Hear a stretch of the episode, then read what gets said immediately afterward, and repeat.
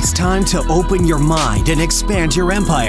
You're listening to The Ted Huff Show. Join in for stories that embrace imperfections and become the inspiration you need to achieve true greatness in your life through actionable progress in the pursuit of self discovery, self improvement, and self purpose. Where will your story take you?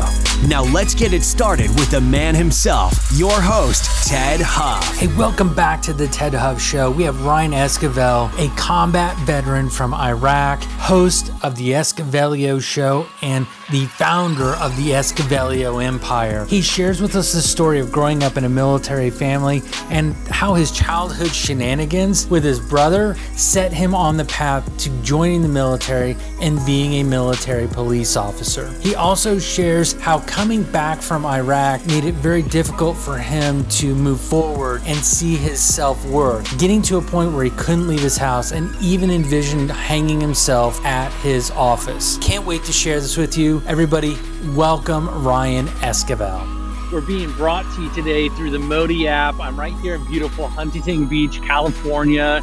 And the best thing about this Modi app is that I'm able to do this on the go, wherever it is. I just rolled, literally just rolled out of bed, and we got this thing going on. And the Modi app allows you to instantly monetize your content for whoever you're working with, record it locally. And Ryan, we got you online, man. Um, why don't you give some people a, a high level of, of what the show is about, and then we'll start to dive into some more details about who you are, what what you got going on today. You know, the Esquivelio show is about sharing. We think that nobody wants to hear our story, and that's far from the case. It's just that fear of just sharing, and when you open up yourself to sharing, let's let's be honest, it's it's vulnerable and it's pain painstaking, it's gut wrenching, but it's so rewarding, so uh, freeing that you just want you're just wanting to get your story out. And all my guests, this is their opportunity because they've shut out the world. It comes down to you and me and the Esquivelio Empire. Quick little story about how I came up with Esquivelio we were in this PX. And for everybody who's not a military member, the PX is. Yeah, I was like going to say you you probably you probably need to to do a little bit of explanations. Uh, there there are going to be a lot of right acronyms and and uh, things that are very focused. So if you're a veteran, you're going to understand it very very well. Absolutely, uh, Ryan. You and I both are are, are Army veterans. Um, so so we're going to have to take a little bit of time and dive in and let them know what some of these acronyms mean, like the PX, the post exchange. It's like Oh, the store of all stores. I mean, it's got everything you could ever want, and then stuff you should never buy, but we do it anyways as soldiers because, heck, that's what we're doing. I know for for our generation, um, including the veteran generation, most department stores over have over over uh, over the head loudspeakers. And this lady, she's I mean she's about almost fifty years old, a, a wonderful woman, and Hispanic last names like you know I wish I had a Garcia or a really easy one like Sanchez or something really easy, but Esquivel is so difficult. Just the words and the when you look at it, because you know in the military you have your name printed right there, and we think that would be easy.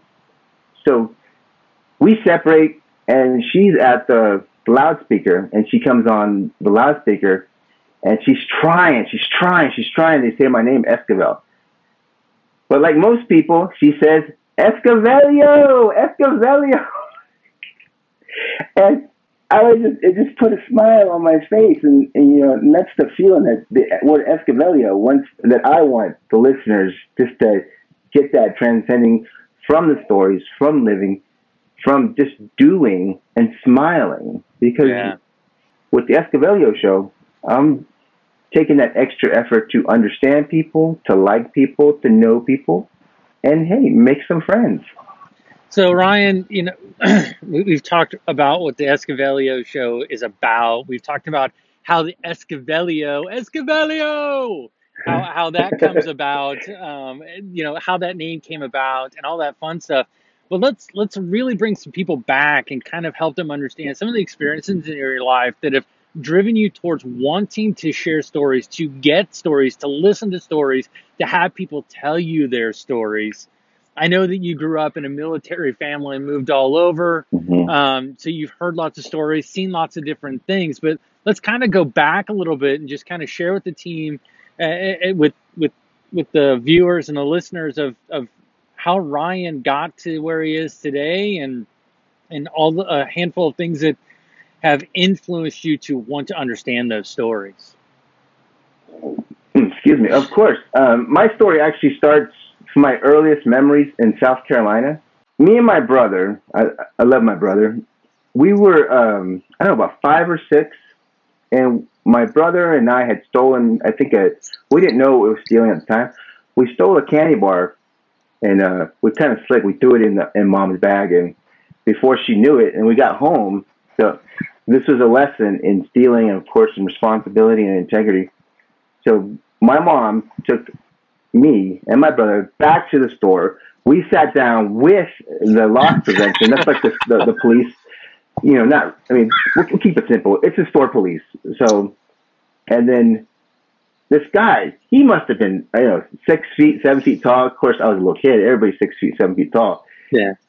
And he's like, "Do you want me to take your mom to jail? Because that's what happens when you steal." And, oh man! And he says this, I think about three or four times, and then it, it, it sunk in. And then it, for my brother, he just cracks. He's like, "Oh, I don't want you to take my mom to jail. Don't take my mom to jail." And then he goes further, and he's like, "Don't take my mom to jail. Can you take my brother instead?" Dude throws you right under the bus, man. He does, and to this day, he still. I was talking to him last night about my computer, my computer breaking. He's like, "Just buy a new computer. But that story, and it was from the other day when we were talking, all those memories came back to me, and it was just one of those genuine, heartfelt moments. And of course, it was a lesson in that feeling.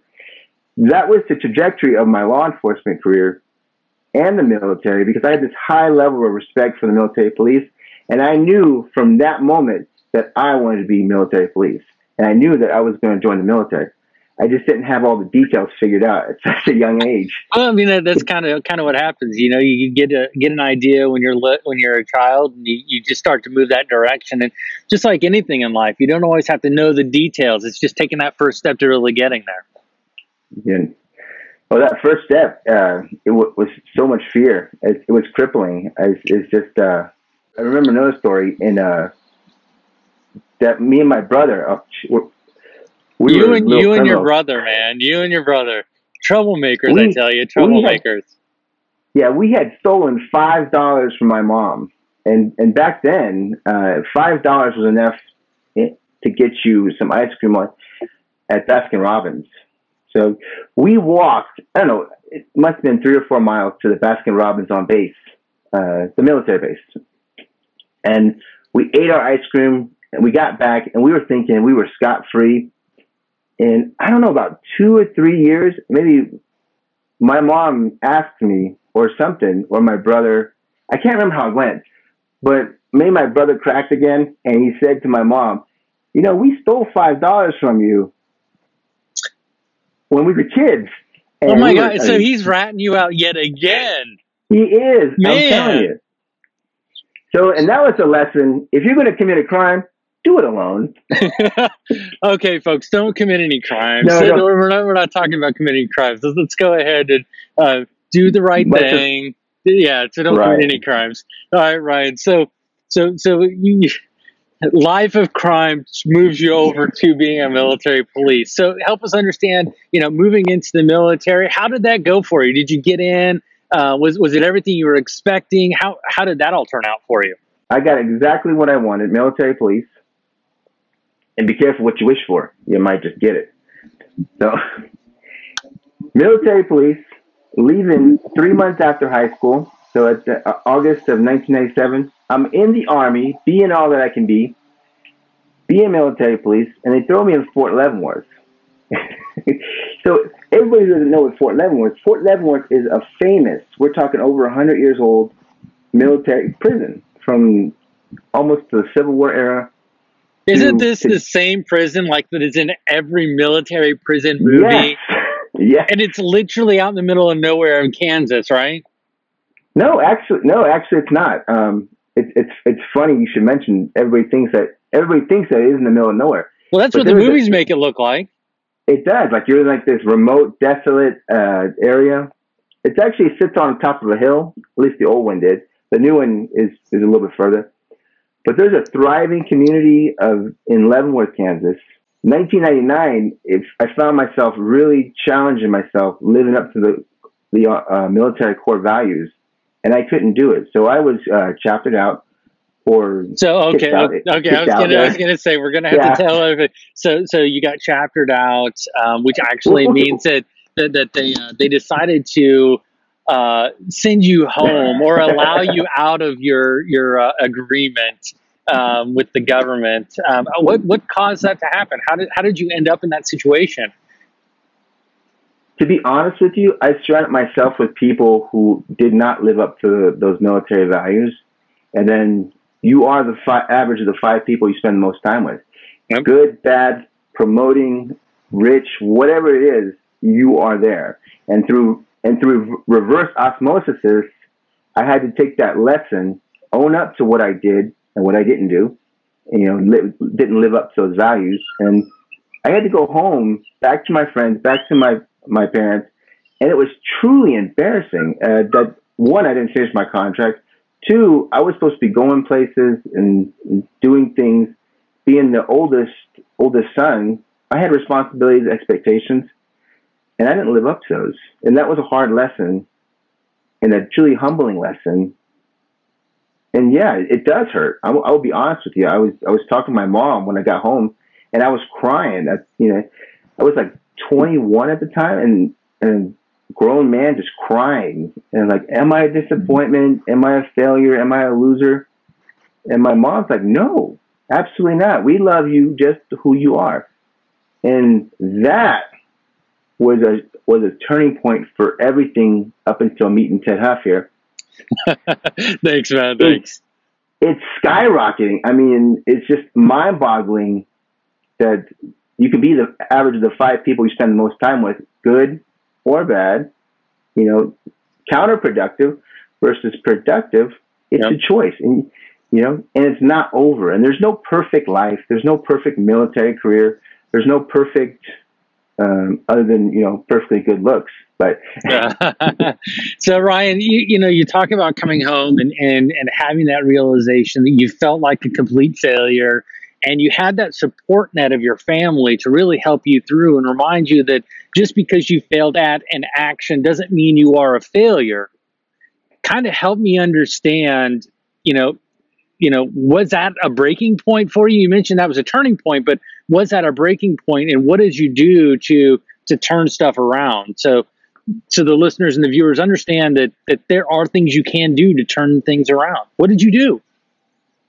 Actually, I went further into a safe place and I had that mindset, well, if I just get a job, if I just go to college, and if I just be a good person, that would be enough. Oh, so you you kept you kept that little bit of a downward Yeah. slide on that, huh? More of that, that you know, protection. You know, you, people want to protect themselves from getting hurt again, and that's what I did. So I threw myself into college, and I was mildly successful in the college. Then I took it one step further, and then my mindset was to join the National Guard, do my 20 years, get my retirement, and for the National Guard, it's that part-time military you hear on the on the news, and the the commercials for two days out of summer, or no, two weeks out of, out of the month, and two weeks in the summertime, you'll get a military career, get education, and that's what that was my mindset going into the National Guard, and this was 2000, uh, July Okay. 2000, so. So this was before 9/11, and that 9/11 was another point. So I was continuing to play it safe because one, I had already been military police. I So it was an e- it was an e- it was an easy move over, very very safe for you, something you knew and you understood, a, culture that you could understand. So it wasn't really pushing your boundaries. Um, so so so you go into this comfort space in 2000, and then September 11th, 2001, the world completely changes. What does that For mean for what does that mean for Ryan Esquivel? What does that mean for him? that means everything got kicked into overdrive. 72 hours, January 2003.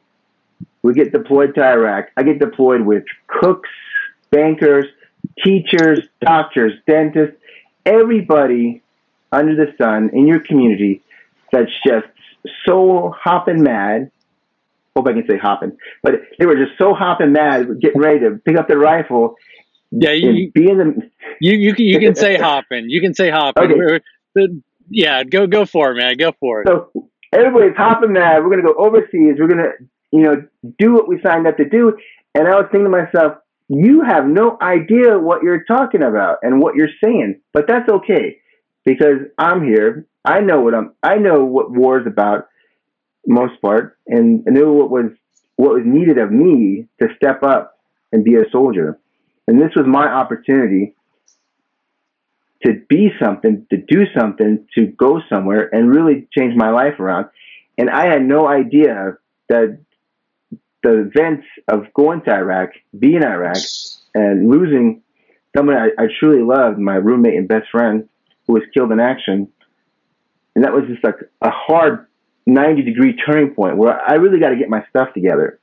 That life is a, a, such a great reward where when people someone gives you life and you're not so much taking life, but when you're giving life and you're filling people up, it's just it's awesome. That's just a word I can explain it. Awesome.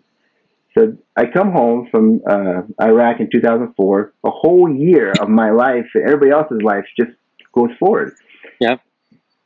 It's the time warp where it's a missing gap, and you're missing your fellow soldiers and being in the army, and you're and you're missing everybody. You don't understand why you can't connect. It's, it's like doing like this, and everybody's. So you're already a year behind everybody else. Kind of like being left back in the in the second grade or something. Which I, I, I did second grade twice. Like, So how- so- years now. So how how did you transition? You coming back? How did you how did that transition back into civilian life really happen for you? And and how did how did you take it? Because I know that there are a lot of guys out there that that Mhm. really struggle with it. I mean, you've got you've got PTSD, which is a real deal thing. Um, Mhm. You've you've got guys that just just can't get their mindset out of the reactionary, constantly surveilling the the area around them, and always looking at everybody being an enemy combatant.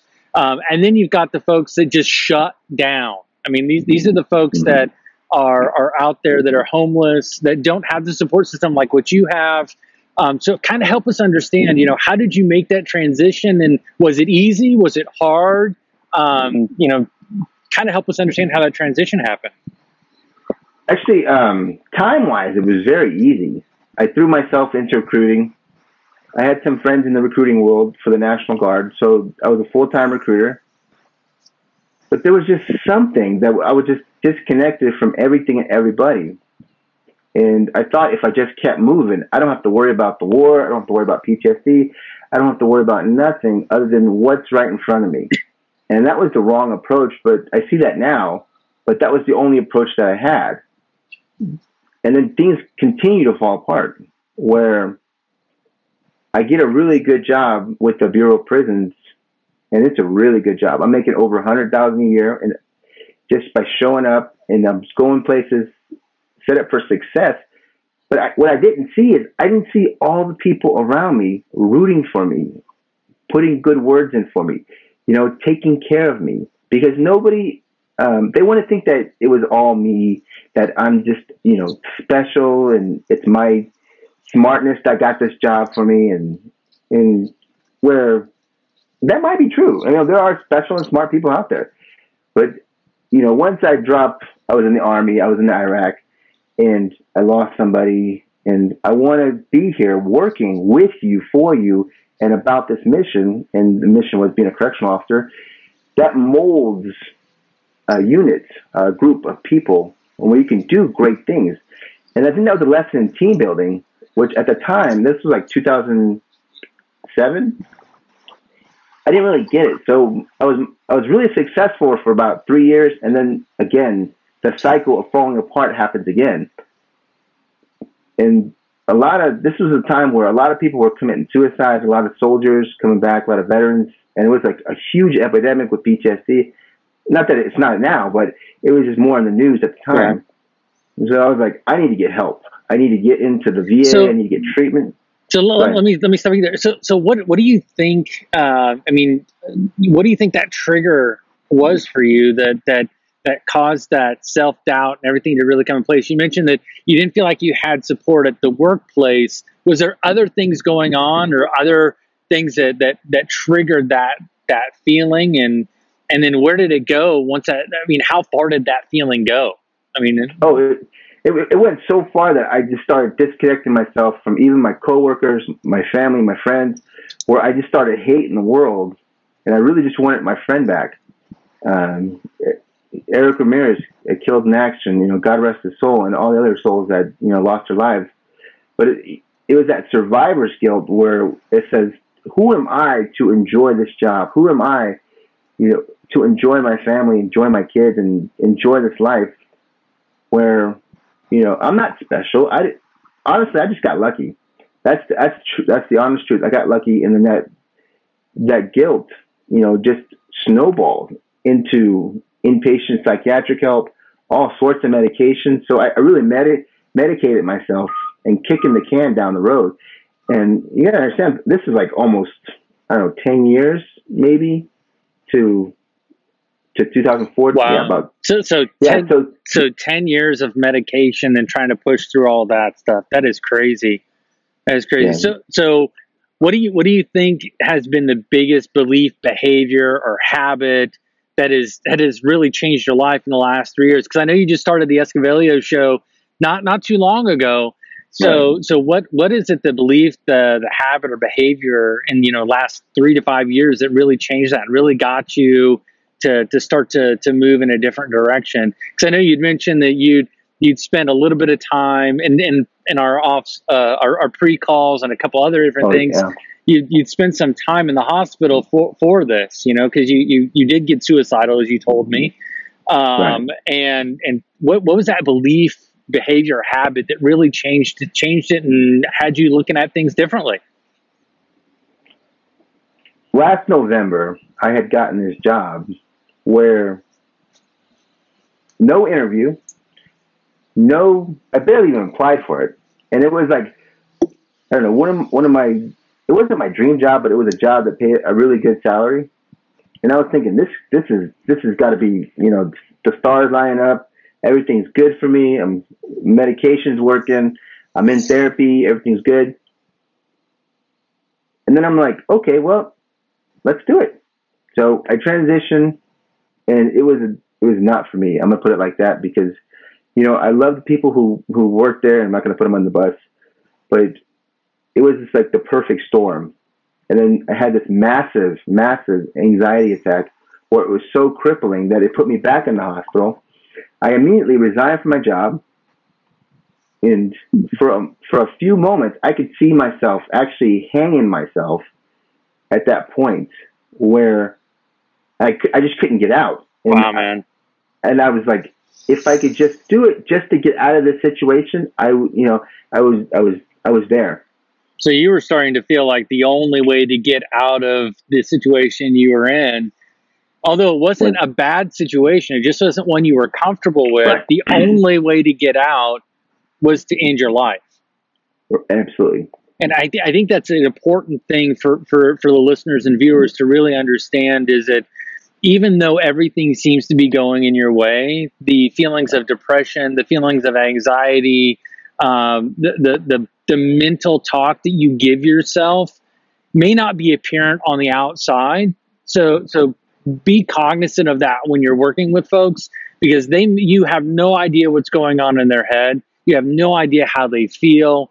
Um, but Ryan, not to take away from your story, I just think it's important for people to understand that mental illness is is is real. It can be treated. It can be overcome. It just takes compassion, understanding, and perseverance. So I'll let you get back to your story. Sorry for that. I, that's just something oh. that I'm very, very passionate about. I myself uh, suffer from from bouts of depression and I have to work really, really hard and, and, change things to get out of them. And so I think it's very important for folks to understand that. So Ryan, back to you. Let's let's find out how did you get out of that funk? What did you do to get you to a point where you wanted to share stories with people with the Esquivelio show. Let's let's get people to that understanding. Let's show them the brighter yeah. side um, oh, of, of, yeah. of, this yeah. fun stuff.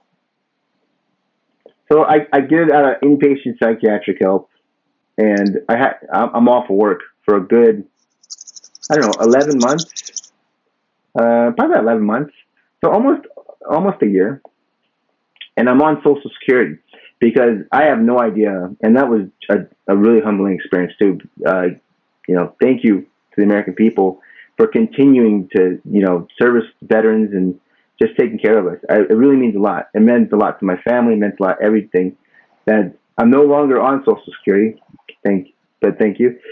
So during that time, I have a lot of th- time to think and really, really figure out, you know, that yes, I have a loving wife, and yes, I have kids that love me, and yes, this life is worth living, but is that enough for me just to have a pulse and just to show up? I've been doing that all my life, and yeah, that's half of it of success. You got to show up, and I think I got that down pretty well. Where that whole other part of me is everybody. Is part is you know way, the way we talk to each other, the way we connect with each other. Yeah, it's right now through Moti, where maybe I can. tell. I don't live too far from Arizona actually.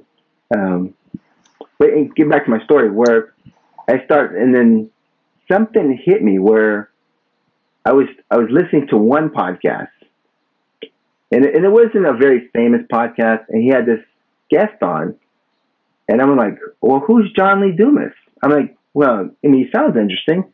And then he starts throwing the E bombs, entrepreneur, and and I'm like, well, the E bombs, you know, dude. Yeah, I have not, I have not heard that yet. The E bombs. Oh my goodness, this. Uh, I, I, I attended an event, uh, and and it was all about entrepreneurship. Um, and, and now you're saying e bombs, and, and I'm just I'm laughing. I'm laughing. It just uh, that is so funny. I I attend a lot of events, especially around entrepreneurship. So uh, that's it's funny you call it an e bomb. I'm gonna have to put that in my notes and use it later. Go for it, man. I'm I'm, I'm here to help. So he's he's dropping the e bomb, and I'm already over medicated, over don't really want to do nothing, don't leave the house. So, so I'm like, why not podcast? You know, but I'm not there to do a podcast yet. I'm listening to, and then he drops another value bomb, if you will. And, uh, yeah, that, that's the, that's that's JLD's thing. He's he's all about the value bomb. So, what value bomb did he drop that that just made you decide, dude, I gotta do this. I gotta move forward, and this is my thing to to help myself and help other people. He mentioned uh, a book, an audiobook book, and for some reason, I have this problem with imagination when I when I actually read a, a physical book. That if I read it, it's just you know in in out, zero imagination. But when I listen to it, so I'm a I'm a visual learner. I'm, I, I hear things. Um, so, and then it stuck to me. He's like, "Well, I really like this book called Secret to the Millionaire Mindset by T. Harv Eker, and it's free." I'm like, "Well, what? It's free. Gotta it's do free. it. Gotta do it, why, man."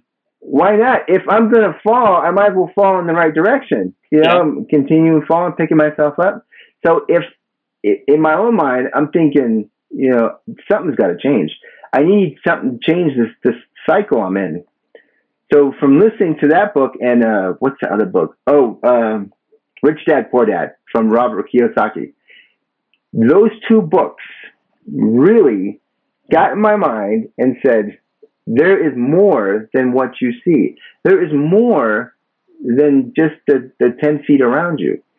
And it comes down to it either do it or you don't. You're either there or you're not. It comes down to just making a choice, making a decision. If you, and then you got to want it. So I wasn't really there to wanting. I just want to be left alone, to be honest with you. Yep. And I don't know. So what, what was what was what was the what was the thing? What was that one thing that made you decide I'm going to do a podcast? What was that one thing? When I started listening to uh, the book from T. Harv Eker, this he had this thing where uh, this guest came up and said to him, what's it feel like to touch a millionaire? And and T. Harv Eker goes, well, touch yourself.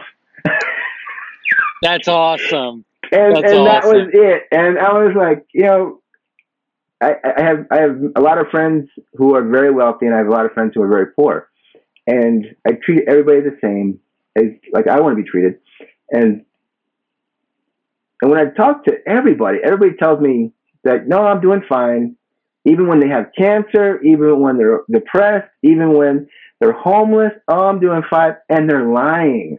Yep. And you Fine, know- fine does not mean fine. It, it, it means I'm scared to tell you how bad I feel right now. So that's how I believe fine. So anytime somebody tells you fine, that means they're asking you to help them. They're asking for help when they say fine.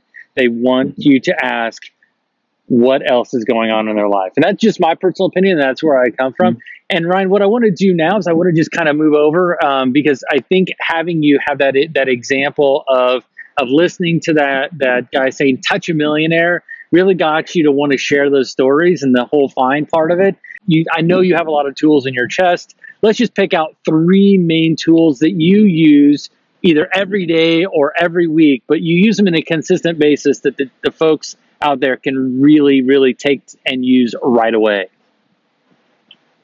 One, keep it simple. Whatever it is, someone's done it before. Either it's a podcast, a book, an idea. Many thousands of years ago, people had ideas. But keep it simple and be open to something new. You have to be open because if you're constantly discounting people, guess what? It's going to come back to me uh, discounting everything get out of your own way. You're you're afraid. Everybody's afraid. I'm afraid. I'm afraid of being a failure. I'm afraid of, of falling. I'm afraid of getting myself up. I'm afraid of success. I'm afraid of money. I'm afraid of expectations. Get rid of them all. You know, embrace that fear. I define success as having a pulse. You're already there. You're already there.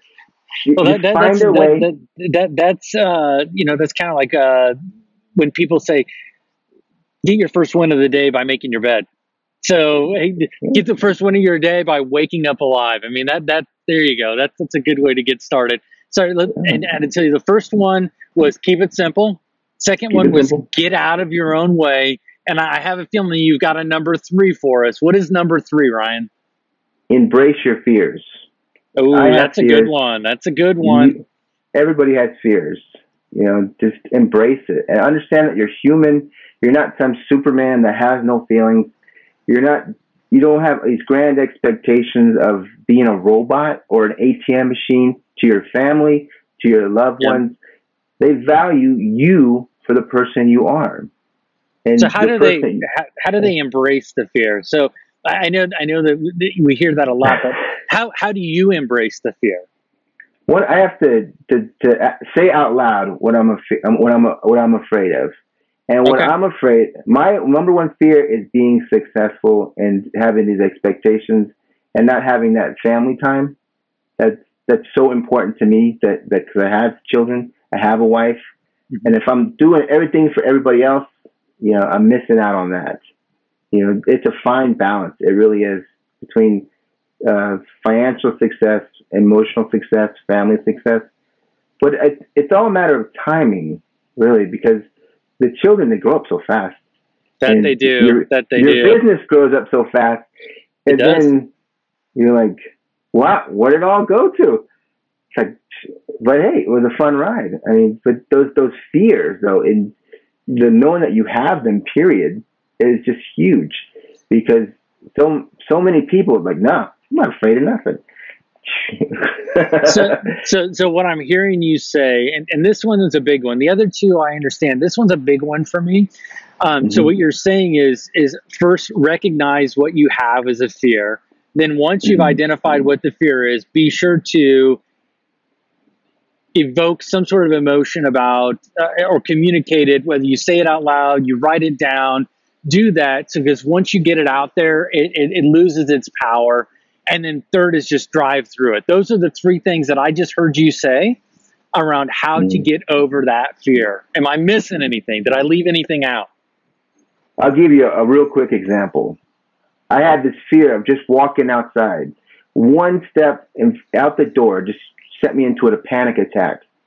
You know, so what I did is I opened the door. I didn't actually go through it, and I and I, I saw it, and I saw myself putting that one foot in front of the other, mm-hmm. and then I went back inside. And then the next day it was two, and then the next day it was three, and then those little steps got me to where I am today. So you don't don't I, think of don't think about the big end goal. Think about the right. first thing to get you there. And like you said, if, like you were scared to go outside, and mm-hmm. all you did was open the door the first time. That's right. And you and you thought about taking that next step. You didn't take the next step, but you thought about it. And then the next time you opened the door and you took that first step, and then you closed the door, and then you came back. So I think it's extremely important for everybody to understand is that live those fears. You don't have to think about making it getting rid of the fear completely right away, or mm-hmm. or or not being or being or trying to figure out how to get rid of the fear just figure mm-hmm. out what is one step to get you closer to eliminating that fear and just take that step. So, Ryan, I really appreciate you going through this. Um, uh, appreciate your service as a veteran. Before we close out, I do want everybody to to know where to find you. So, where do we find you on the social medias? Where's the best place to get in contact okay. with you? Well, the best the best place to contact me is through uh, esquivelio.com or ryanmichaelesquivel.com. I know that's a mouthful, so I got the esquivelio.com. I'm the number one Esquivelio on the internet. There I'm you go, man. Only, I'm probably only. so I'm on Twitter. I love Twitter. Uh, Esquivelio underscore one because you're number one, and you're number one too, Ted. All right, thanks, Ryan. Appreciate it, man. You too. Hey, Facebook. I'm on Facebook. You know, join the Esquivelio Empire Facebook page. We'd love to have you. Plus LinkedIn, I'm really huge on LinkedIn. What else? Um, no, I'm just having a really awesome journey. Uh, this it's just a mind blowing. Meeting great people like Ted Huff. Subscribe to the Ted Huff Show. Subscribe to it's, the Esquivelio Show. So Ryan, connection. Exactly. All right, Ryan. Hey, man, I really appreciate you being on the show. Uh, this has been great. Uh, like you said, it feels like uh, long lost brothers, and uh, I really appreciate the time. Hopefully, everybody got something out of it today. And like you said, um, hit subscribe, follow, like, comment, do all that fun stuff. If you like the way this episode looked and sounded, you too can get the same experience. The Moti app is available for download on Apple iTunes. Go to motiapp.com, M O T I A P P.com to download it now.